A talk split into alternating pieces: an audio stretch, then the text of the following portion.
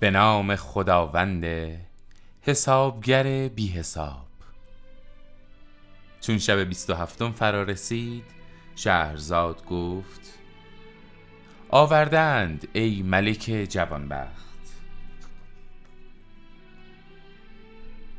برایم سفره شام گستردند اما لغمه بیش از گلویم پایین نرفت.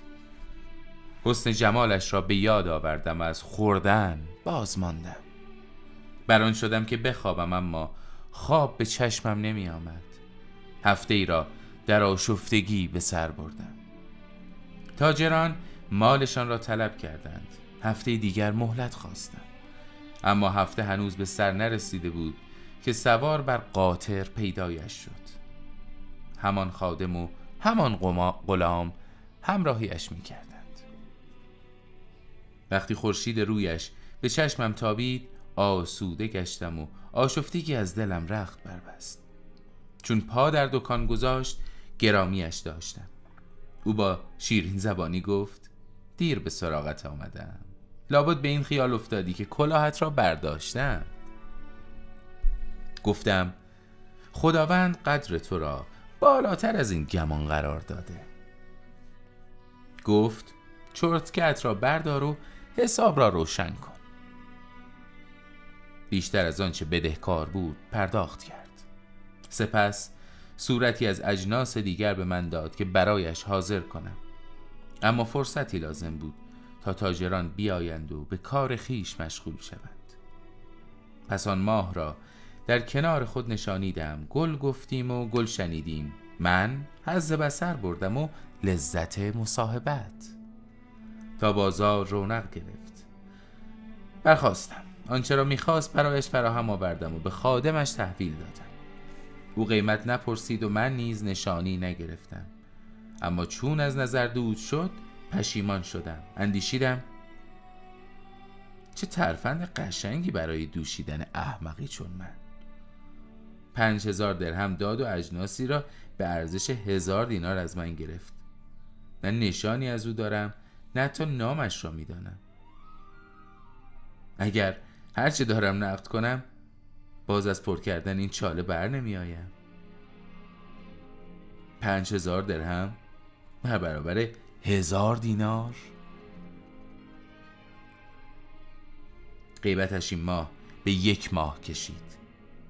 تاجران به من فشار می آوردند طلبشان را می خواستند ناچار آماده شدم که داراییم را نقد کنم و بهای اجناسش را بپردازم.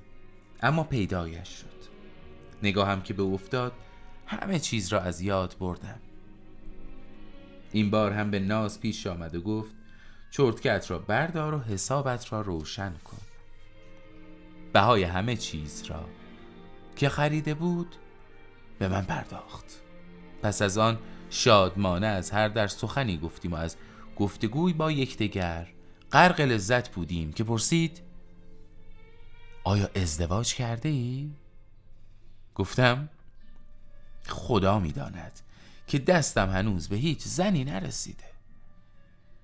اشارهش را دریافته بودم و اندیشیدم الان است که باید نانم را به تنور بزنم وگرنه سرم بی کلاه میماند. هماندم دست خادمش را گرفتم و بیرون بردم و چند دینار طلا کف دستش گذاشتم و گفتم اینها را بگیر و در حق من لطفی کن. گفت به دیده منت دارم قصه دلم را برایش گفتم و خواستم که بین من و دلدار پلی باشد و بس. خادم خندید و گفت به خدا سوگند که از تو عاشقتر است. به بسیاری از چیزهایی که از تو می‌خرد نیازی ندارد. جز برای سخن گفتن و بودن با تو به اینجا نمی آید پس حدیث دل را با خودش در میان بگذار. بدان که مخالفت نخواهد کرد و هیچ نیازی به واسطه نیست.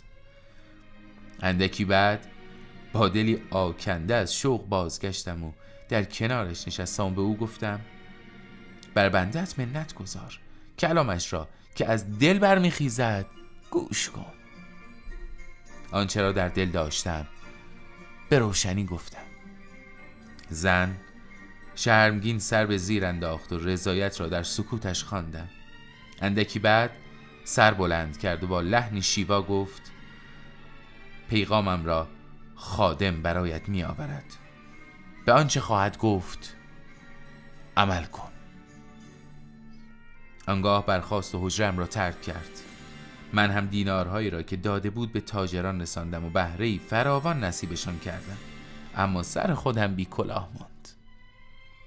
از همان لحظه که ترکم کرد دلتنگ شدم و تمام شب را پلک بر هم نگذاشتم.